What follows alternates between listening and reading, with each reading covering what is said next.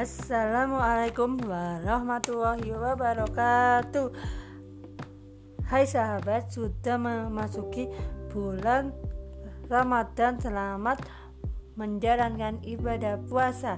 Nah, kali ini Abida ingin berkisah tentang Nabi Adam.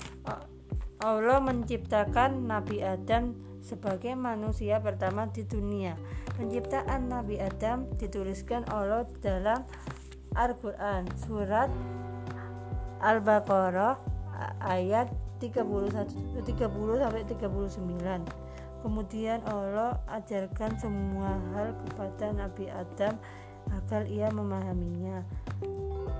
Hal ini dijelaskan di dalam surat Al-Baqarah ayat 31. Selanjutnya Allah menciptakan Siti Hawa dari tulang rusuk Nabi Adam sebagai pasangan hidupnya. Hal ini tertulis dalam Al-Quran Al-Quran surat Anisa ayat 1 kemudian Allah mempersilahkan Adam dan Hawa tinggal di surga. Men menikmati menikmati menikmati keindahan di surga. Tinggal ting, tinggal di surga.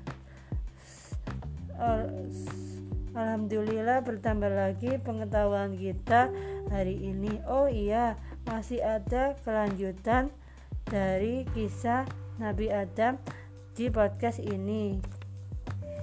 Wassalamualaikum warahmatullahi wabarakatuh. Saya Abida, sampai jumpa di podcast Abida selanjutnya.